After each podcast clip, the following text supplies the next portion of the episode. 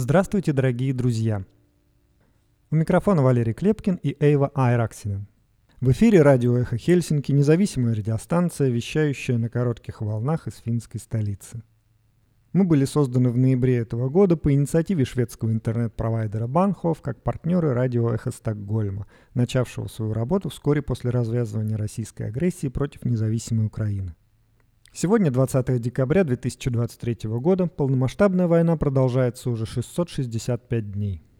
Эхо Хельсинки в эфире по вторникам, четвергам и субботам на коротких волнах в диапазоне 31 метра, частота 9670 кГц, в 11 вечера по Киеву и в полночь по Москве. Мы выкладываем наши программы на платформах Telegram, SoundCloud, Apple Podcast и YouTube.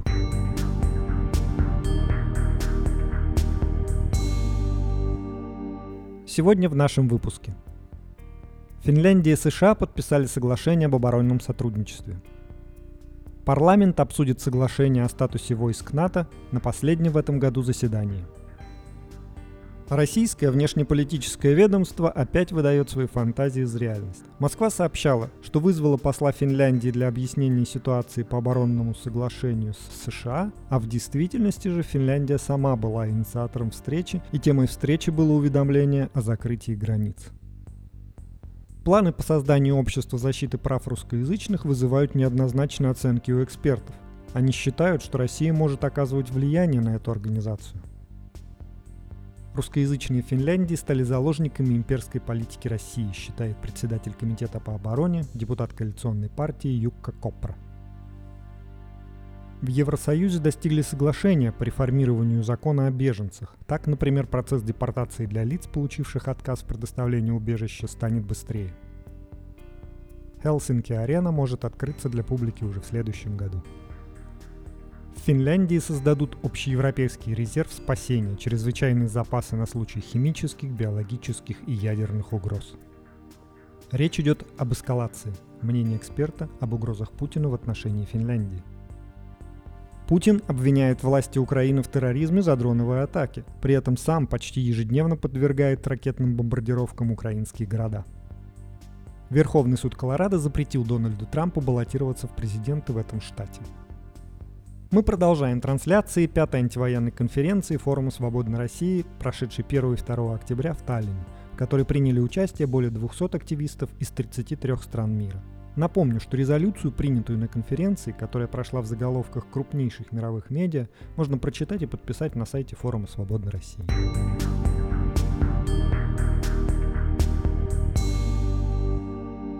В эфире новости Эхо Хельсинки вас приветствует Эйва Айраксене.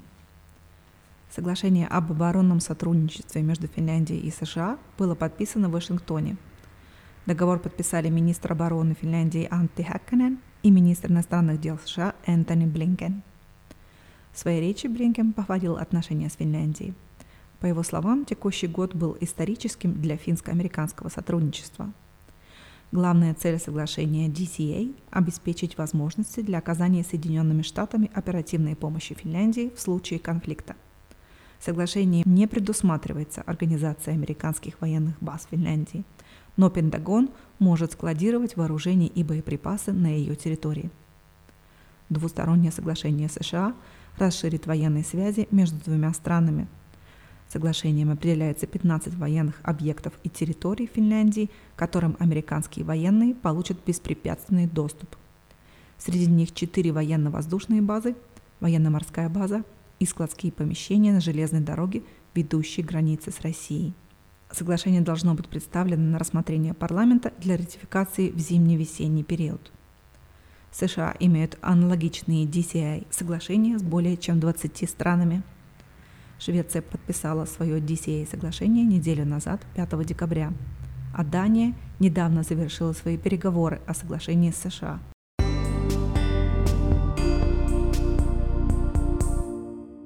Сегодня на последнем в этом году заседании пройдут дебаты о принятии соглашения о статусе сил НАТО, так называемое СОУФа.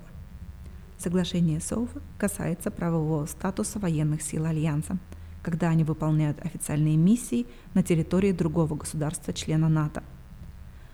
Договоры СОУФа сами по себе не являются разрешением на появление экстерриториальных баз, а регулирует вопросы о правах и привилегиях иностранных военнослужащих. Работа парламента возобновится в феврале. Церемония открытия сессии парламента состоится в среду 7 февраля.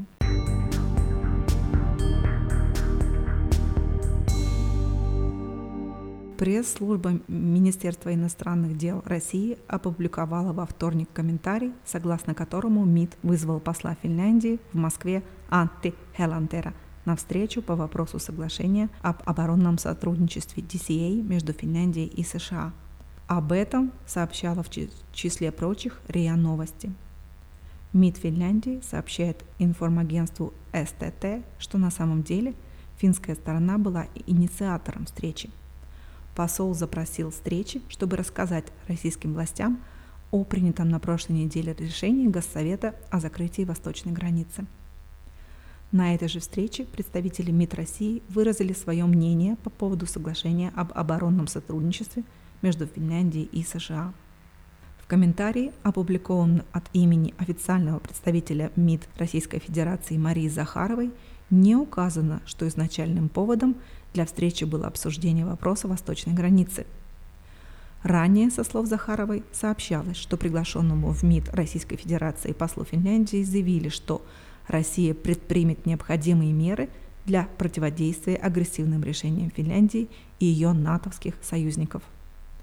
По словам Захаровой, к агрессивным решениям относится, в частности, наращивание военного потенциала НАТО вблизи российской границы – Представитель МИД Российской Федерации добавляет, что ответственность за превращение зоны добрососедства в этом регионе в зону возможной конфронтации полностью лежит на нынешних финских властях. Финляндия вступила в НАТО и подписала соглашение об оборонном сотрудничестве из-за незаконной агрессивной войны России в Украине.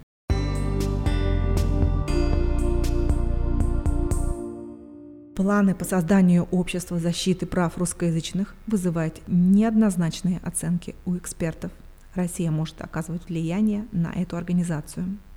В Хельсинки прошло мероприятие, на котором было принято решение о создании общественной организации по защите прав русскоязычных. Активисты нового объединения, в числе прочего, критикуют решение правительства о закрытии границы.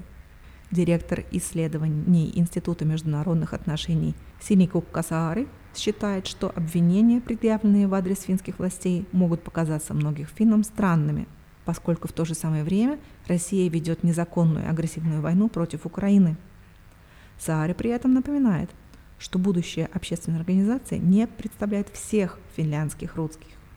Конечно, нельзя говорить, что все русскоязычные Финляндии думают так же – даже среди демонстрантов различаются взгляды на роль политического руководства России. В воскресенье в Лаппенранта прошла демонстрация против закрытия восточной границы.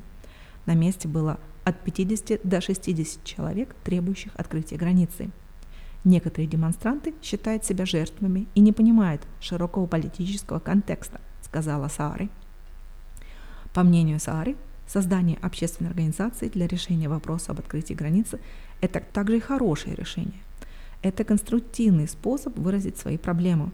Это очень финский способ влиять на жизнь общества, указывает Сари.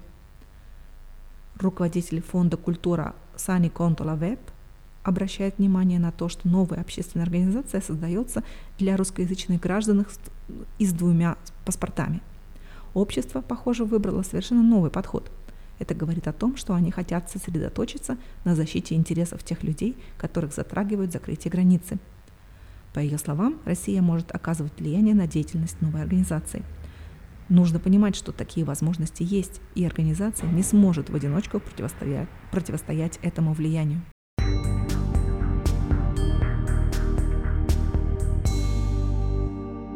Русскоязычные Финляндии стали заложниками имперской политики российского руководства. Такое мнение высказали финские политики, выступавшие во вторник в телепрограмме «Yle A Studio» Депутаты парламента с пониманием относятся к недовольству финляндских русских, у которых осталось родственники на российской стороне при закрытии восточной границы. Однако они напоминают, что первопричина в агрессивной политике России. При этом парламентарии уверены, что большинство местных русскоязычных лояльны по отношению к Финляндии. От войны страдает значительно больше людей.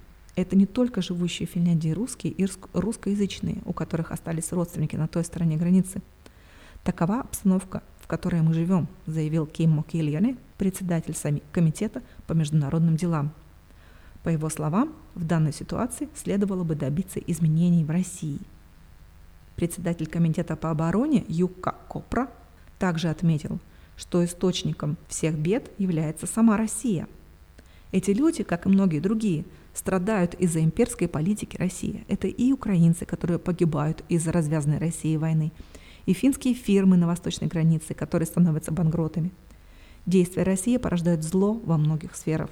На вопрос журналиста, может ли Россия воспользоваться ситуацией в своей пропаганде, Копра ответил, что может, но большинство живущих в Финляндии россиян с пониманием относятся к решениям правительства. Финляндии проживает почти 100 тысяч русскоязычных, демонстрантов и активистов несколько десятков. Поэтому я считаю, что подавляющее большинство живущих в Финляндии русских понимают, насколько это непростой вопрос.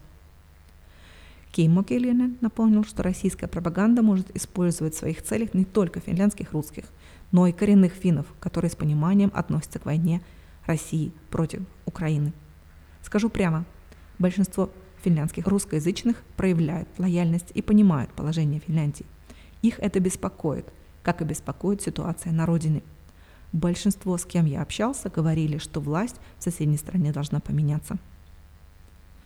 Эксперт в области гибридных угроз Ханна Смит отметила, что в Финляндии можно свободно выразить свое мнение, но нужно помнить, кто ответственен за ситуацию с закрытием границы.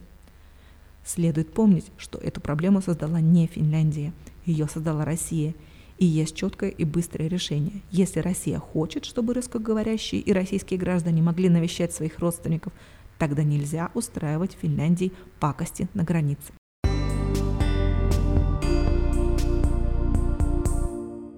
Страны-члены ЕС и члены Европарламента достигли соглашения о реформах закона ЕС, касающегося беженцев и искателей убежища.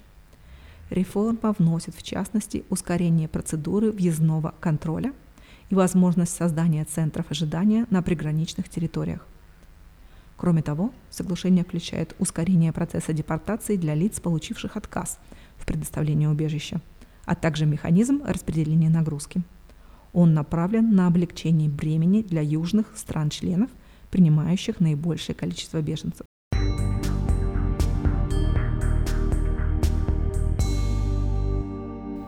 Как сообщает газета Helsingin Sanomat, со ссылкой на источник в правительстве, недавнее решение ЕС может продвинуть добровольную продажу или изъятие бывшей арены Хартвалл. Крупнейшая крытая арена в Хельсинки откроется для публики следующей осенью или в течение 2024 года. Открытие пустующей с начала полномасштабного вторжения России в Украину арены приблизилось благодаря принятому ЕС новому пакету санкций против России – он позволяет подсанкционным владельцам бывшей Хартволл-арены Геннадию Тимченко и Роману Ротенбергу добровольно продать имущество или же у Госсовета будет возможность его изъять. Я больше не вижу препятствий для проведения на арене Хельсинки хоккейных матчей в 2024 году. Возможно, уже осенью, говорит источник Хельсинген Санамат в правительстве. До закрытия арены в 2022 году в ней базировался хоккейный клуб Йокерит – вышедший из континентальной хоккейной лиги после нападения России на Украину. Министр иностранных дел Элина Валтонен, комментируя новый санкционный пакет ЕС, заявила, что финские власти в первую очередь хотели бы добровольной смены владельцев арены. Реализация добровольной продажи полностью зависит от воли нынешних владельцев и от того, смогут ли они договориться с покупателями, сказала Валтонен в интервью Хельсинки Санамат. Согласно источнику, правительство решительно поддерживало продажу арены российскими владельцами, но ситуация меняется, потому что, несмотря на разговоры, они, похоже, не собираются продавать арену. При добровольной продаже арена может открыться для публики очень быстро, но процесс экспроприации займет намного больше времени. На данный момент похоже на то, что придется идти вторым путем, говорит источник.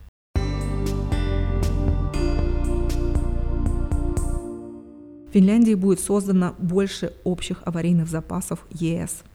На новых складах будут храниться в частности медикаменты и медицинское оборудование, говорит в пресс-релизе Министерства внутренних дел. Финляндия получила от Еврокомиссии финансирование в размере 305 миллионов евро на создание чрезвычайных запасов. В начале года поступило 242 миллионов евро на создание чрезвычайных запасов на случай химических, биологических, радиологических и ядерных угроз. На этих складах будет храниться, в частности, средства индивидуальной защиты, измерительное оборудование и медицинские материалы. Сейчас же Финляндия получила финансирование на новый проект стоимостью 62,9 миллиона евро. На этих складах будут храниться радиометры, а также медикаменты и хирургические инструменты – необходимые в частности для оказания неотложной помощи и проведения операций.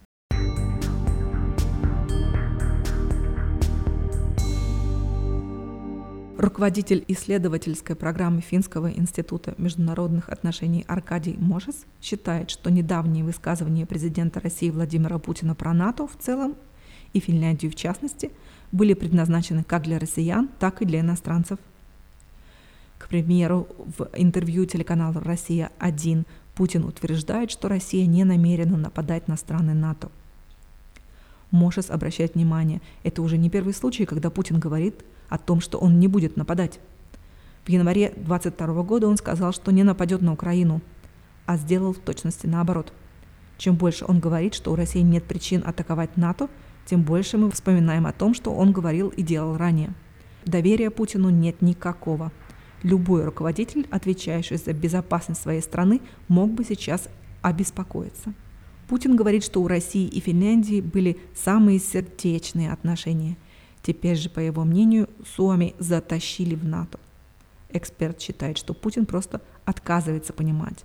Это вовсе не Финляндия начала нынешние процессы. Вступление в НАТО было обусловлено тем, что Россия напала на другую соседнюю страну, я чувствую, что он хочет таким образом объяснить россиянам решение Финляндии закрыть границу. Теперь же Путин хочет внушить соотечественникам мысль о том, что Финляндия закрыла свои границы из-за того, что вступила в НАТО. Путин говорит, что теперь у Финляндии будут проблемы. Таким образом, по мнению Мошеса, Путин хочет показать и финнам, и россиянам, что Россия реагирует на вступление соседа в НАТО. Однако, добавляет эксперт, проблема Путина заключается в том, что для Финляндии его угрозы не слишком правдоподобны. Финляндия уже отреагировала на российскую угрозу. В страну уже поступает американское снаряжение. В прошлом году Путин говорил, что вступление в НАТО Финляндии и Швеции не станет для России проблемой. Уже долгое время официальная линия России сводится к тому, что вступление Финляндии в НАТО приведет к ответным мерам. Специалист допускает, что раньше угрозы могли бы сработать, но теперь Финляндия сделала свой выбор и больше не одинока – и все же, хотя заявления Путина не слишком убедительны, Аркадий Мошес считает, что они вредны для всех. Речь идет об обоюдной эскалации. Конечно, у России есть возможности навредить Финляндии, но они не безграничны.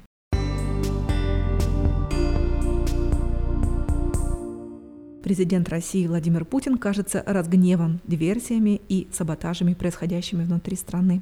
Путин в своем видеозаявлении, которое было записано в среду, выразил обеспокоенность действиями иностранных агентов, действующими на территории России.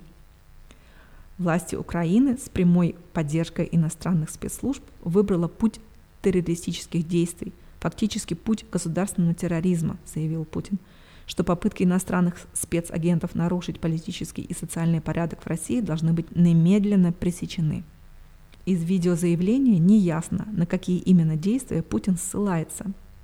Министерство обороны России сообщило вчера о предотвращении дроновой атаки на Москву.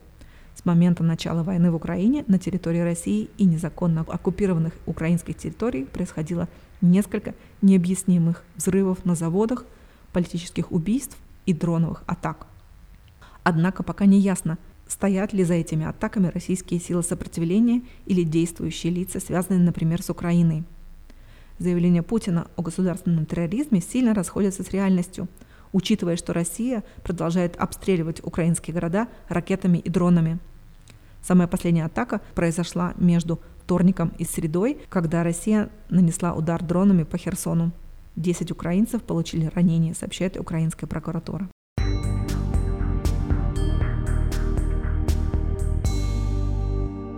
В высшем суде Колорадо в США вынесено решение о том, что Дональд Трамп не может быть кандидатом на выборах президента в штате в следующем году из-за нападения на Конгресс в 2021 году. Судьи проголосовали 4 против 3 в пользу того, что Трамп должен быть удален с избирательных бюллетеней штата на выборах 2024 года. Суд опирается на третий пункт 14 поправки Конституции страны, согласно которой – участвовавшие в восстании или мятеже против законного правительства США, не могут быть избраны на государственные посты в Соединенных Штатах, если они ранее давали клятву защищать Конституцию при вступлении в должность.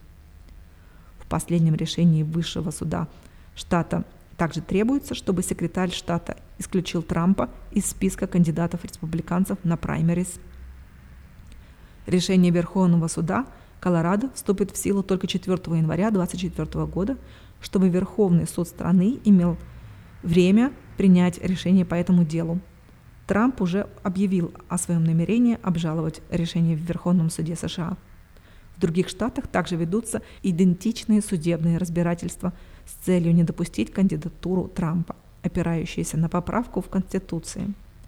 В решении суда отмечается, что Трамп не только подстрекал своих сторонников к захвату Конгресса, но и продолжал это делать во время нападения, повторно требуя, чтобы вице-президент Майк Пенс отказался выполнять свои конституционные обязанности. Роль Пенса в качестве председателя Сената заключалась в руководстве подсчетом выборных голосов в президентских выборах в Конгрессе и объявлении Джо Байдена победителем и новым президентом. Кроме того, Верховный суд штата Колорадо считает, что эта речь, произнесенная Трампом перед штурмом Конгресса, не попадает под защиту свободы слова, гарантированной первой поправкой Конституции.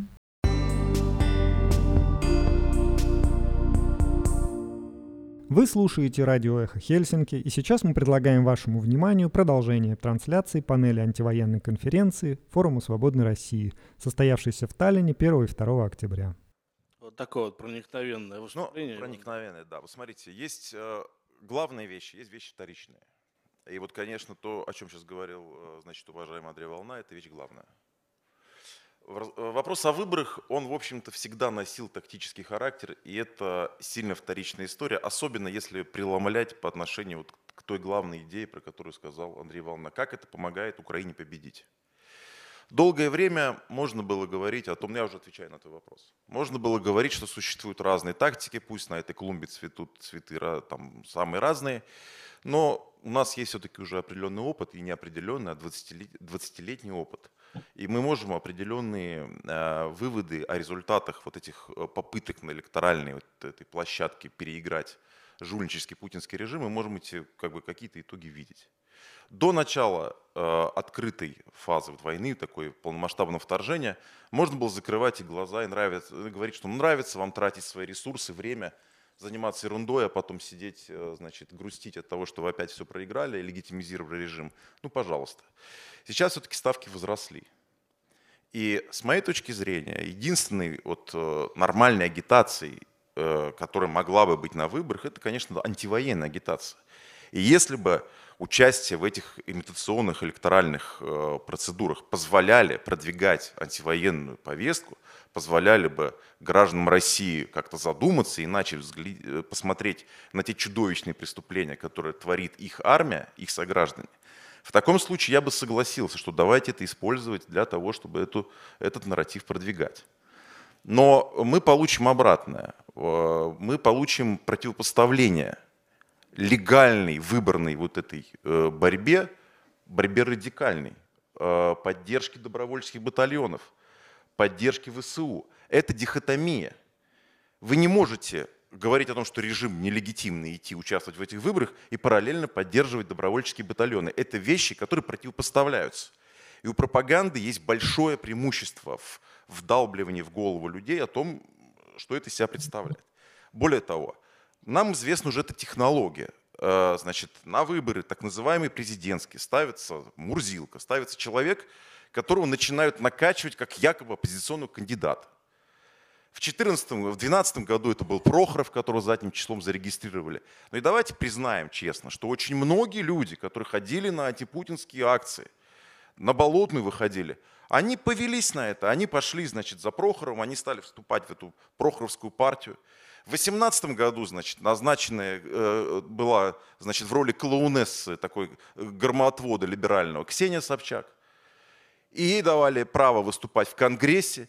И мы все оказывались в дурацком положении, когда я, сидя с международными экспертами, специалисты по России говорили, вы знаете, нас смущает, что лидеры российской оппозиции не могут договориться. Я говорю, кого вы имеете в виду?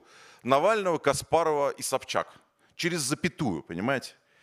То есть даются ложные ориентиры. И если вот внутри себя мы еще более-менее как-то понимаем э, вот всю фейковость этой конструкции, то на Западе это выглядит совершенно иначе. Вот я два раза за последние несколько лет видел э, такое как бы странное воодушевление. Сначала, когда муниципальные депутаты что-то там в Москве выиграли, какое-то количество они получили голосов. По Евроньюз везде это продавалось какая-то невероятная победа российской оппозиции. Что на это отвечает западный политикум? Ребят, так значит, скоро, может быть, и на федеральных выборах российские демократы их могут сделать. И им вторят многочисленные эксперты по России и многочисленные российские НКО, которые рассказывают, что да, да, в следующий раз мы непременно победим. Второй раз это умное голосование, которое, значит, э, ну мы это и писали даже в наших документах, Символом умного голосования, который Волков преподносит как свою великую победу, является Сергей Миронов с кувалдой Пригожинской, который головы людям проламывали. Это символ умного голосования. Потому что главным бенефициаром умного голосования стала партия «Справедливая Россия», партия КПРФ и ЛДПР. Абсолютно безумные мракобесы, которые в своей риторике фору дали всем уже всей Единой России. И нам, значит, плюс плюс 4% значит, от «Справедливой России» и минус 4% от «Единой России» преподносится как некая победа какой-то э, якобы оппозиционной стратегии. Теперь давайте приломим это через то, то что сказал значит, уважаемый Андрей Волна. Как это помогает Украине? Да никак это не помогает Украине. Это просто уводит э, значит, и фокус внимания, и оптику в совершенно другое место, во вредное место. Значит, поэтому мы, э, опять, я действительно считаю это вопрос вторичным по сравнению с готовностью э, россиян воевать на стороне Украины. Это вторично, это все-таки вопрос тактики. Но тем не менее, мы сейчас опять на пороге вот этой волны, вот этого утягивания нас вообще в абсолютно другую сторону. Поэтому э, мы в резолюции форума «Свободной России» мы зафиксировали, что хватит уже этим заниматься. И, э, значит, перевернули наше как бы, направление нашей деятельности, перевернули в сторону поддержки вооруженного сопротивления э, значит, э, россиян, которые воюют на стороне Украины. И, естественно, безоговорочной поддержки ВСУ. Что бы я отметил вот из позитивного? Вот у нас проходит пятая конференция.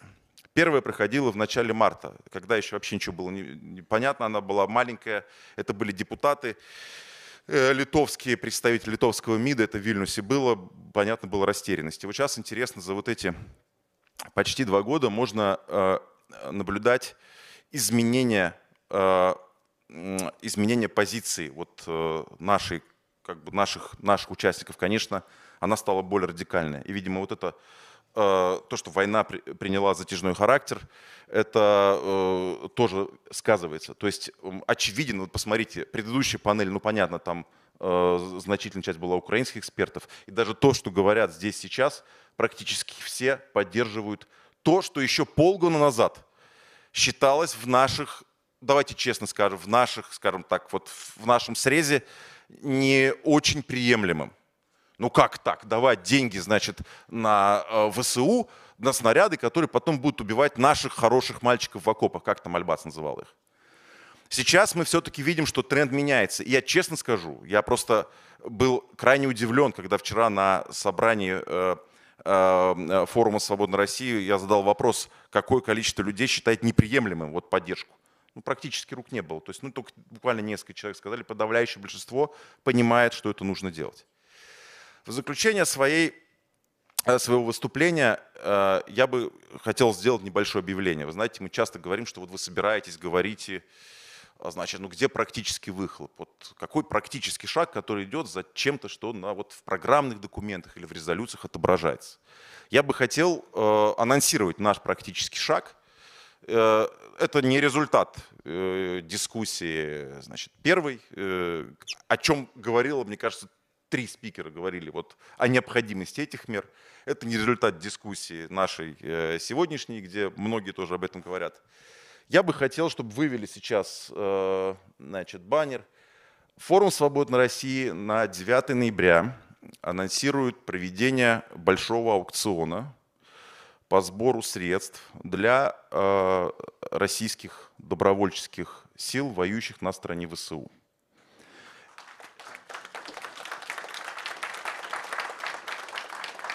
Я здесь э, абсолютно согласен с тем, что сказал Сергей, что понятно, что э, сумма, количество собранного, э, хотя мы пытаем, попытаемся поработать в этом направлении, она будет несопоставима с той поддержкой, которая оказывается значит, со стороны э, Запада. То есть, ну, понятно, что цифры абсолютно несопоставимые, но мне кажется, здесь э, важна э, моральная составляющая и важна э, демонстрации, политической демонстрации того, что российская оппозиция перешла на качественный уровень и что мы уже готовы не словами, а делом помогать людям, которые борются с российскими оккупантами.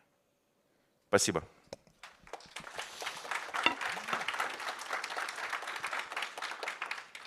От себя добавлю важную вещь, когда мы говорим о том, что э, средства, которые мы можем собрать, незначительные, это все очень условно. Потому что если говорить о ВСУ целиком, то для них, наверное, незначительные. Если мы говорим о конкретных отрядах российских добровольцев, то это очень серьезно, потому что речь идет об экипировке, о средствах защиты, о медикаментах, о броне, и прочим, то есть о вещах, от которых зачастую зависит просто жизни и здоровье людей. Я это знаю как человек, который общается с некоторыми людьми, которые находятся там, и общался с некоторыми из тех, кого уже нет на этом свете. Поэтому это действительно важно, и я надеюсь, что все участники нашей конференции поддержат это мероприятие и примут участие в этом аукционе. А, мне, ага, Геннадий Владимирович хочет что-то сказать. Геннадий Владимирович. Да, я очень, очень коротко. Я очень коротко скажу о том, что, конечно, участвовать в выборах э, внутри России сейчас бессмысленно, я имею в виду, в первую очередь, президентские выборы. А вот у меня есть предложение, которое я высказываю, в том числе в различных интервью, организовать альтернативное голосование за мир, за свободу, за демократию против Путина. Сделать общую платформу и э, чтобы через YouTube-каналы, чтобы через наши независимые СМИ дать им такую возможность, люди, где бы они ни находились, в России или за ее пределами, могли бы проголосовать. Это очень важно, потому что это поможет э, Украине понять, что внутри России есть серьезный актив, который против войны, против Путина, э, развеять миф о том, что там у него 100%, 146% поддержка, потому что э, украинцы многие находятся в плену путинской пропаганды, а вот этой выдающейся поддержки. И пусть это будут сотни тысяч, пусть это, может быть, будет миллион, а может быть и больше, но это будет тот актив, который действительно проявил свою позицию и принял участие в альтернативном голосовании. И, и у нас это будет, к тому же, общее дело для всех э, независимых СМИ, вести агитацию за мир, за, против войны, против Путина, и я думаю, что это очень важно. Давайте, может быть, такой вариант попробуем. Но штаб нужно создавать сейчас, и разноголосица здесь тоже недопустимо. Это должно быть какое-то решение, ну, какой-то определенной значительной части российской, представителей российской оппозиции, э, чтобы мы могли уже начинать эту работу сейчас. Выборы не за горами, это март месяц. Спасибо. Ну, это предмет отдельного обсуждения. У меня такой вот Конечно. уточняющий вопрос к Наталье Пелевиной. А, Наталья, а, вот раньше партия Парнас, которой вы принадлежали, она активно участвовала в выборах. Как я уже говорил, а, сейчас ситуация, как мы видим, сильно изменилась. Вы все еще рассчитываете на эти самые избирательные электоральные процедуры или, или уже надежды нет никакой? Ну, партия была ликвидирована. А, в мае месяце больше партии Парнас формально не существует, существуют как бы активисты, можно сказать, это движение теперь. Опять же, часть уехали, покинули Россию, часть остались в России, но, как я уже сказала, мало что могут предпринять в сложившихся условиях, потому что ну, не все готовы сесть в тюрьму. Это, в общем-то, вполне можно, можно понять. Что касается процессов э, электоральных, то да, мы обсуждаем А есть потребность у тех, кто остался, кто члены Парнаса бывшие, а кто остался в России, есть потребность, конечно, в чем-то участвовать. Они за это цепляются, безусловно. И сейчас мы продумываем там некую стратегию. Понятно, что сейчас, наверное, все знают э, волну, которую поднял КАЦ в этом отношении, о том, что всем надо объединиться и продумать нечто единое – а с чем мы пойдем на эти президентские выборы. Ну, в принципе, я хорошо понимаю, что для тех, кто в России, в принципе, не способны делать то, что мы с вами здесь имеем возможность, это же, в общем-то, в некотором смысле роскошь, то, что мы с вами э, в условиях, когда мы можем хотя бы что-то предпринимать, да, в том числе помогать Украине. А из, э, из России помогать Украине невозможно как мы знаем. Поэтому для них я, я согласна, что, э, что что-то лучше делать, чем не делать ничего. Поэтому некую стратегию, скорее всего, наши коллеги, оставшиеся в России, постараются поддержать. Там некий активный бойкот, что это будет, пока еще непонятно. Но про эффективность этого, конечно, речи, мне кажется, не идет. Я не верю, что какая-либо стратегия пробьется через сегодняшнюю апатию, существующую в народе, в российском, я имею в виду то, о чем говорит КАС, о том, что мы там, значит, уговорим каким-то образом 60 миллионов, значит, проголосовать против Путина. Ну, что-то я в это слабо верю, правильно говоря. Но для того, чтобы люди не теряли тонус, а те, кто остались, повторю, в России, никто не могут помогать Украине, как это стараемся делать мы, а, это, наверное, имеет, э, имеет некоторый смысл. А, вот касательно этого вопроса, Константин. Даниил, ну это частая ошибка. Спасибо.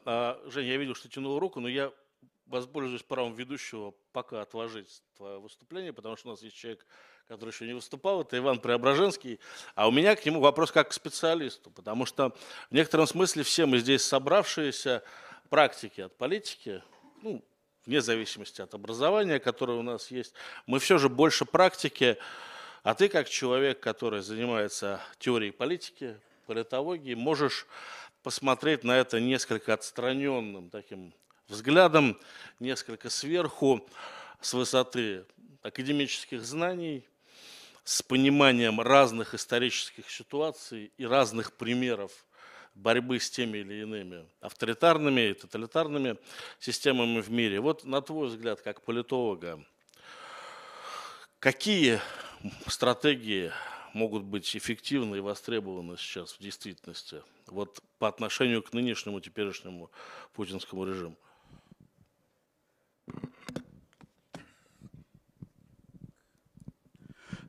Работает, да. А, спасибо большое, Даниил. А, я слушал коллег, и я бы начал, наверное, с очень простой вещи. Мы здесь увидели три основных подхода, которые существуют, в принципе, в нашей большой и очень эклектичной, я это просто называю там антипутинская иммиграция, так или иначе. Нет, для оппозиции нужны как раз выборы, процедуры какие-то. Мы мы антипутинское, я не знаю, сопротивление. Нет, а оппозицией будем, если окажемся в России, если там восстановится, очень много если. А, соответственно, это политический подход, это активистский подход. И Сергей, с которым я в значительной мере, мне, у меня почти не было противоречий, экспертный подход представил. Они разные. Нет. Плюс к этому есть два очень важных а, не противоречащих на самом деле друг другу, хотя многим так кажется, а, подхода. Первый – это подход морального выбора, который все мы делаем, и он очевиден. Это моральный выбор поддержки Украины. Тут нечего обсуждать. Нет. А в тех масштабах, в каких мы можем, кто-то там может спорить, можно или нельзя поддерживать вооруженные силы Украины. Это их личное дело, безусловно, можно и нужно. А, но есть вторая как бы вещь, это стратегический, даже, а не тактический тоже выбор по поводу России, происходящего в России. Должны ли мы пытаться повлиять на то, что там происходит? Это параллельные пространства. На предыдущей панели уважаемые коллеги пытались нам объяснить, что а, только через помощь Украине мы можем решить проблему России. Нет. И только через помощь Украине мы сможем презентовать себя как некое сообщество. К сожалению, я бы тоже хотел, чтобы это было так, но это не так. А с точки зрения стратегической, это два параллельных процесса, повторюсь, идущих почти в параллельных пространствах. Победа Украины – это то, чего мы все должны хотеть, исходя из наших представлений вообще о морали и нравственности, о том, что кто-то на кого-то напал и убивает невинных людей, и мы должны ему помочь. Все, точка, что тут обсуждать. А, но победа Украины стратегически совершенно не обязательно приведет к изменению политического режима России. А, наоборот, изменение политического режима в России может ускорить и облегчить победу Украины. А, и таких вот параллелей достаточно много. Соответственно, мы должны развести эти дискуссии. Это очень важно. Когда мы их здесь начинаем смешивать, у нас начинается бессмысленные противоречия, которые мы здесь, к сожалению, отчасти даже наблюдали между нами. А дальше, переходя как бы к некому короткому стратегическому описанию. Евгений очень хорошо э, нарисовала картину того, как действовало российское гражданское общество, как оно пошло на подъем перед кризисом. И я, честно говоря, к сожалению, это бы назвал цветением умирающего дерева, которое чувствует, что оно погибает, и даже осенью начинает цвести, чтобы дать плоды и попытаться как-то сохранить себя через потомков, что называется, через э, семена. Нет, именно так и происходило. Российское общество в момент умирания гражданского общества под давлением, и я согласен с э, Даниилом, нового тоталитаризма, новой формы информационного тоталитаризма, который в России и в Беларуси установился, э, пыталось каким-то образом просто дать продолжение себя. К сожалению, это гражданское общество не могло оказать сопротивление настолько уже усилившемуся даже не государству, а тоталитарному режиму. Это отдельная тема, которую ну, можно долго разбирать, потому что в России нет государства. В России есть мафиозный режим, захвативший власть, государство разрушено и подчинено ему. Если чем-то вот политическая часть российской оппозиции должна заниматься, то это создать в России государство. Государство, если оно воссоздастся, уничтожит путинский режим. Это антонимы, а не синонимы, в отличие от того, что мы очень часто говорим. А, дальше, к тому, о чем говорил Геннадий, говорил много. У нас, безусловно, должна быть стратегия. Стратегия должна обсуждаться экспертами а, мы эклектичное сообщество. У нас эксперты становятся активистами, как я в одной из, так сказать, своих ипостасей. Политики становятся активистами. Активисты становятся политиками. А, честно говоря, это Все часто... мы становимся блогерами. Да. Нет. И все это очень контрпродуктивно, к сожалению, потому что профессионализация должна в каком-то виде вернуться постепенно. Да, огромное количество людей выкинуло из России просто как пинком. Нет, они должны были устраиваться и так далее. Кто-то уехал до этого, но война вызвала как бы внутреннюю потребность заниматься чем-то другим, как у меня, например, который всегда избегал любой активистской деятельности всеми возможными вообще способами в жизни. Тем не менее, если цели будут ставить э, эксперты политикам, или если политики будут учить экспертов экспертизе, что, к сожалению, у нас очень часто происходит, ничего продуктивного не будет. Политики могут заявлять цели. Дальше, как действительно Геннадий говорил, рабочие группы на уровне экспертов должны это обрабатывать. И рабочие группы, в отличие от политиков, могут быть непартийными. А политики должны быть партийными. И конкуренция между разными политическими группами и проектами – это абсолютно адекватно. Тут мы выйдем немножко на тему выборов, потому что на предыдущей панели вот для кого-то э, умное голосование – это э, Миронов с кувалдой.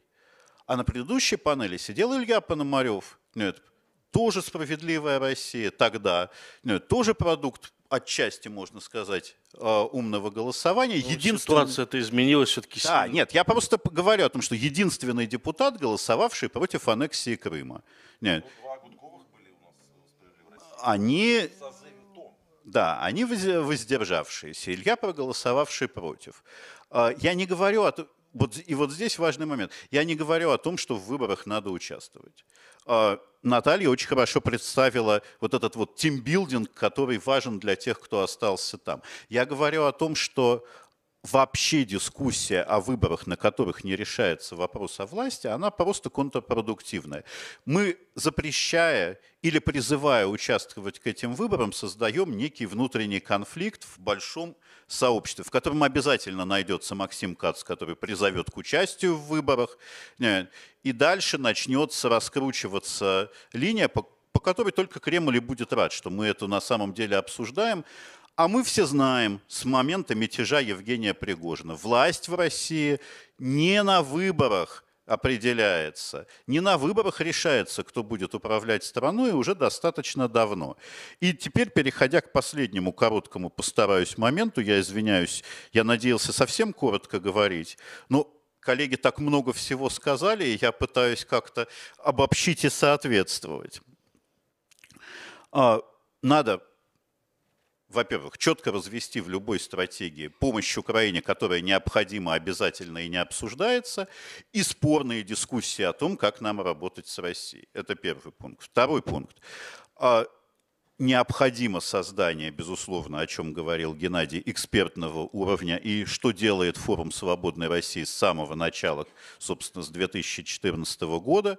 Нет, это же делал и Михаил Ходорковский на своем уровне, но сейчас – экспертное сообщество также разделено по группам, и вот этого надо каким-то образом избежать. Экспертные группы должны быть сами по себе. Дальше. А, взаимодействие с европейскими партнерами. Международная функция нас, наша репрезентация, если хотите. А, давайте мы вначале внутри разберемся, чего мы хотим – а потом, приходя в европейские кабинеты, нет, а, уже будем как-то реагировать на то, что нам говорят. Вот этот вот упрощенный подход, волшебная таблетка, давайте вы выберете одного лидера, нет, и мы с ним будем разговаривать, этот запрос я тоже слышу постоянно, я буквально недавно из Брюсселя прилетел. Это бессмысленный запрос, на который нам нет нужды в этой форме реагировать, к сожалению.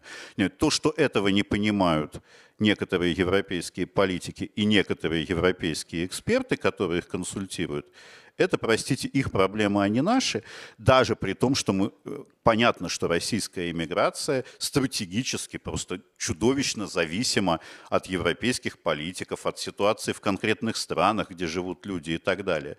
Но если мы хотим создать что-то для России, то это должно исходить из нашей среды, а не из внешнего запроса к нам. И последняя история – это э, стратегия в отношении России. Здесь уже об этом говорилось, но, во-первых, мне кажется, что глобально самый главный вопрос, и это вот действительно то, о чем говорил Сергей, что пытается отчасти делать э, платформа антивоенных инициатив, берлинская так называемая платформа, что пытается делать форум «Свободной России» и многие другие организации, это попытка объединить организации, работающие и за пределами России, и в России, чтобы получить новые каналы коммуникации. Для чего? И вот здесь главный вопрос целеполагания. Геннадий говорил много, но, к сожалению, я не услышал, честно говоря, ответа на вопрос «для чего?». А на мой взгляд, вопрос, ответ очень простой. В России разрушено понятие доверия. Доверия не существует ни к власти, ни, простите, к нам – никакого доверия массового в России к нам не существует, и само по себе оно ниоткуда не появится.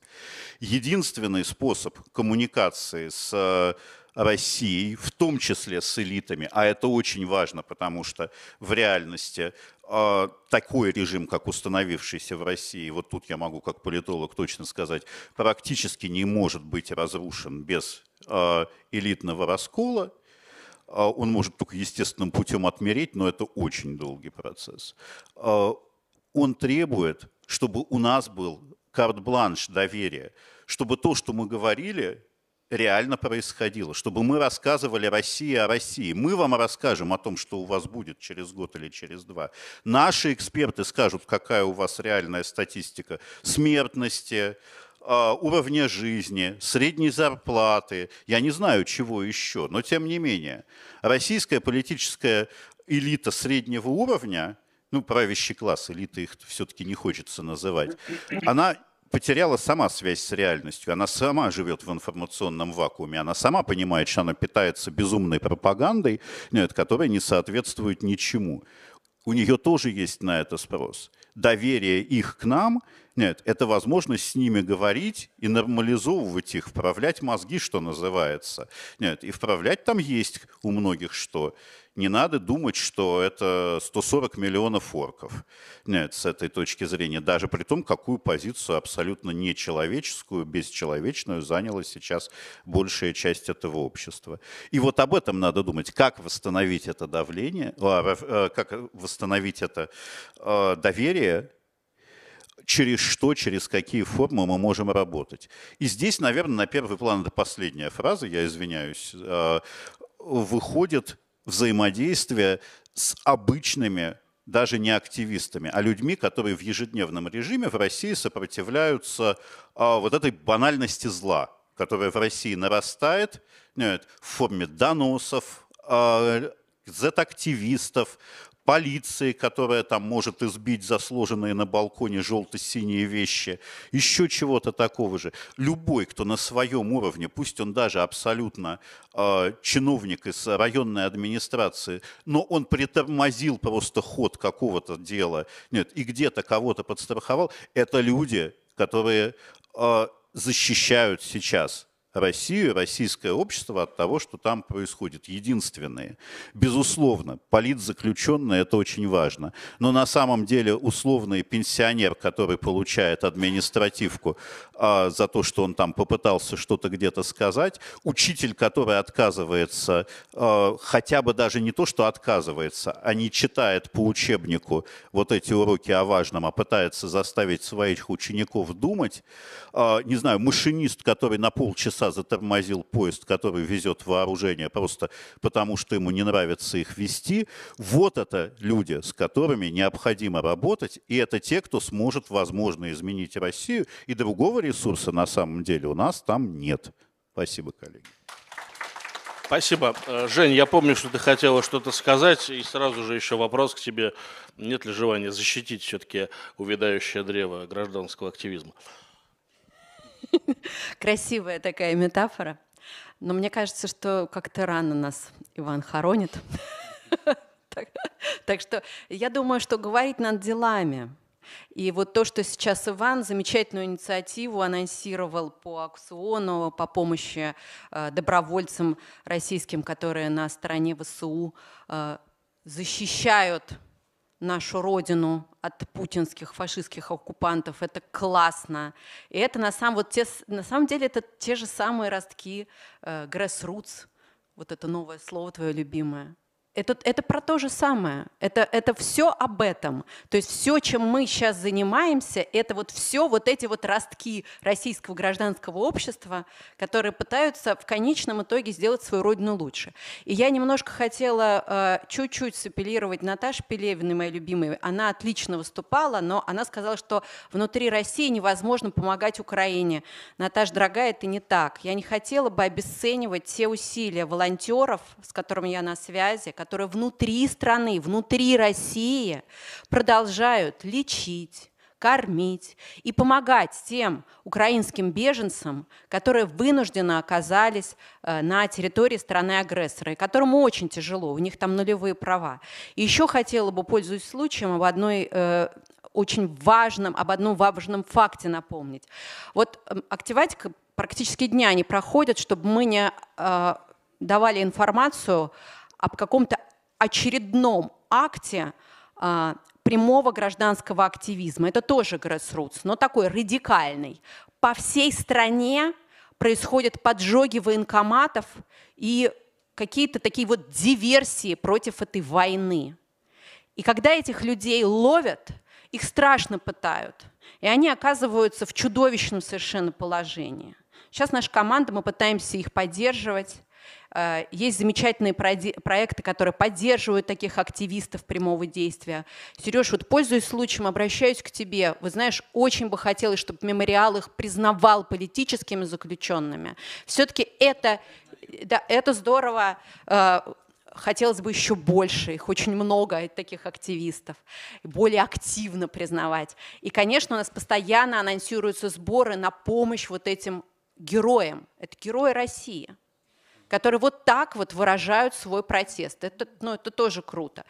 И также, мне кажется, очень важно продолжать те программы противодействия мобилизации, которые ведутся сейчас в России, в том числе нашей командой. Это очень важно. Потому что одна из самых страшных вещей, с которыми мы сейчас столкнулись, что у россиянина вообще нет понимания того, что с ним так нельзя, что его нельзя, как пушечное мясо, отправлять убивать граждан соседнего государства, которым ничего не сделали. И человек совершенно в замешательстве, получив повестку, он даже не знает, что можно куда-то за помощью обратиться и получить какую-то помощь, консультацию, что вообще кто-то встанет на его сторону. И вот мы, как тоже и представители правозащитного сообщества, мы должны усиливать эти программы внутри страны, делать все для того, чтобы помогать людям избегать мобилизации. Ну вот такие замечанием. А я Даниил, присоединюсь э, к Даниил, Даниил. Евгении Можно Чериковой и хочу напомнить всем нам о том, что действительно внутри России есть большое количество людей, которые подвергли себя большому риску, пошли на очень решительные действия, кто-то там на поджог военкомата, кто-то на какие-то другие действия. Этих людей достаточно много, на мой, на, по моей информации, больше ста человек уже находятся в местах лишения свободы за подобные акции. Надо о них помнить, э, надо им обязательно помогать. А, уже существуют проекты отдельные, которые помогают этим людям. Поэтому я всех призываю следить за подобными делами и оказывать этим людям поддержку, потому что им очень тяжело там внутри страны. Наталья? Данил, спасибо большое. Прошу прощения за оговорку предыдущую. Я просто хотел сказать, э, что очень хорошо то, что Женя сейчас рассказала, потому что я общаюсь с нашими активистами, чувствую, что, ну, во-первых, неминуемо мы немножко все время вот это между нами пропасть, кто уехал и кто остался, она увеличивается. Это трагедия, но это так. И второе, они все время обращаются, у меня такое ощущение, не ощущение, они вербализируют это, что они все время ждут от нас, тех, кто уехал, каких-то решений, действий, и, и чтобы мы их направили, ну и чтобы мы что-то вообще сделали. Им кажется, что вне страны мы сможем как-то а, а, значит, суметь помочь а, режиму сдвинуться, уйти, исчезнуть. Что, конечно, не совсем соответствует действительности. Но очень важно, эм, мне кажется, законнектить людей, которые остались внутри страны, между собой. Потому что, повторюсь, что лично я их на что-то направлять радикальное извне – не считаю возможным для себя. А вот если они найдут друг друга внутри страны, потому что ну, это не автоматом происходит, то мне кажется, это очень важно. Это то, что мы можем э, сделать. Поэтому, Жене, большое спасибо. Мы еще куларно пообщаемся, я надеюсь, на эту тему. Данил, спасибо большое. Я все. Спасибо. Мы уже постепенно заканчиваем, но я помню, что Иван хотел сделать короткую ремарку. Иван Преображенский, я имею в виду. Да, спасибо. А, Евгений очень хорошо говорил о помощи украинцам, но я бы здесь разделил, и это очень важный момент, который многие россияне, мне кажется, не понимают. Есть помощь украинцам, а есть помощь Украине. Вот Андрей Волна занимается помощью Украине. Когда мы собираем деньги даже на Росси... состоящие из россиян вооруженные подразделения ВСУ, это помощь Украине. А когда мы помогаем украинским беженцам, нет, это для многих украинцев даже помощь украинцам, нет, но совершенно не обязательно помощь Украине. Нет, и об этом надо не забывать, это важный момент. Ну их же тоже не оторвешь, так украинцев от Украины. Не оторвешь, но восприятие разное. Мы пытаемся это соединить и выдать это за помощь Украине, но это разные вещи. Вы слушали трансляцию панели антивоенной конференции Форума Свободной России.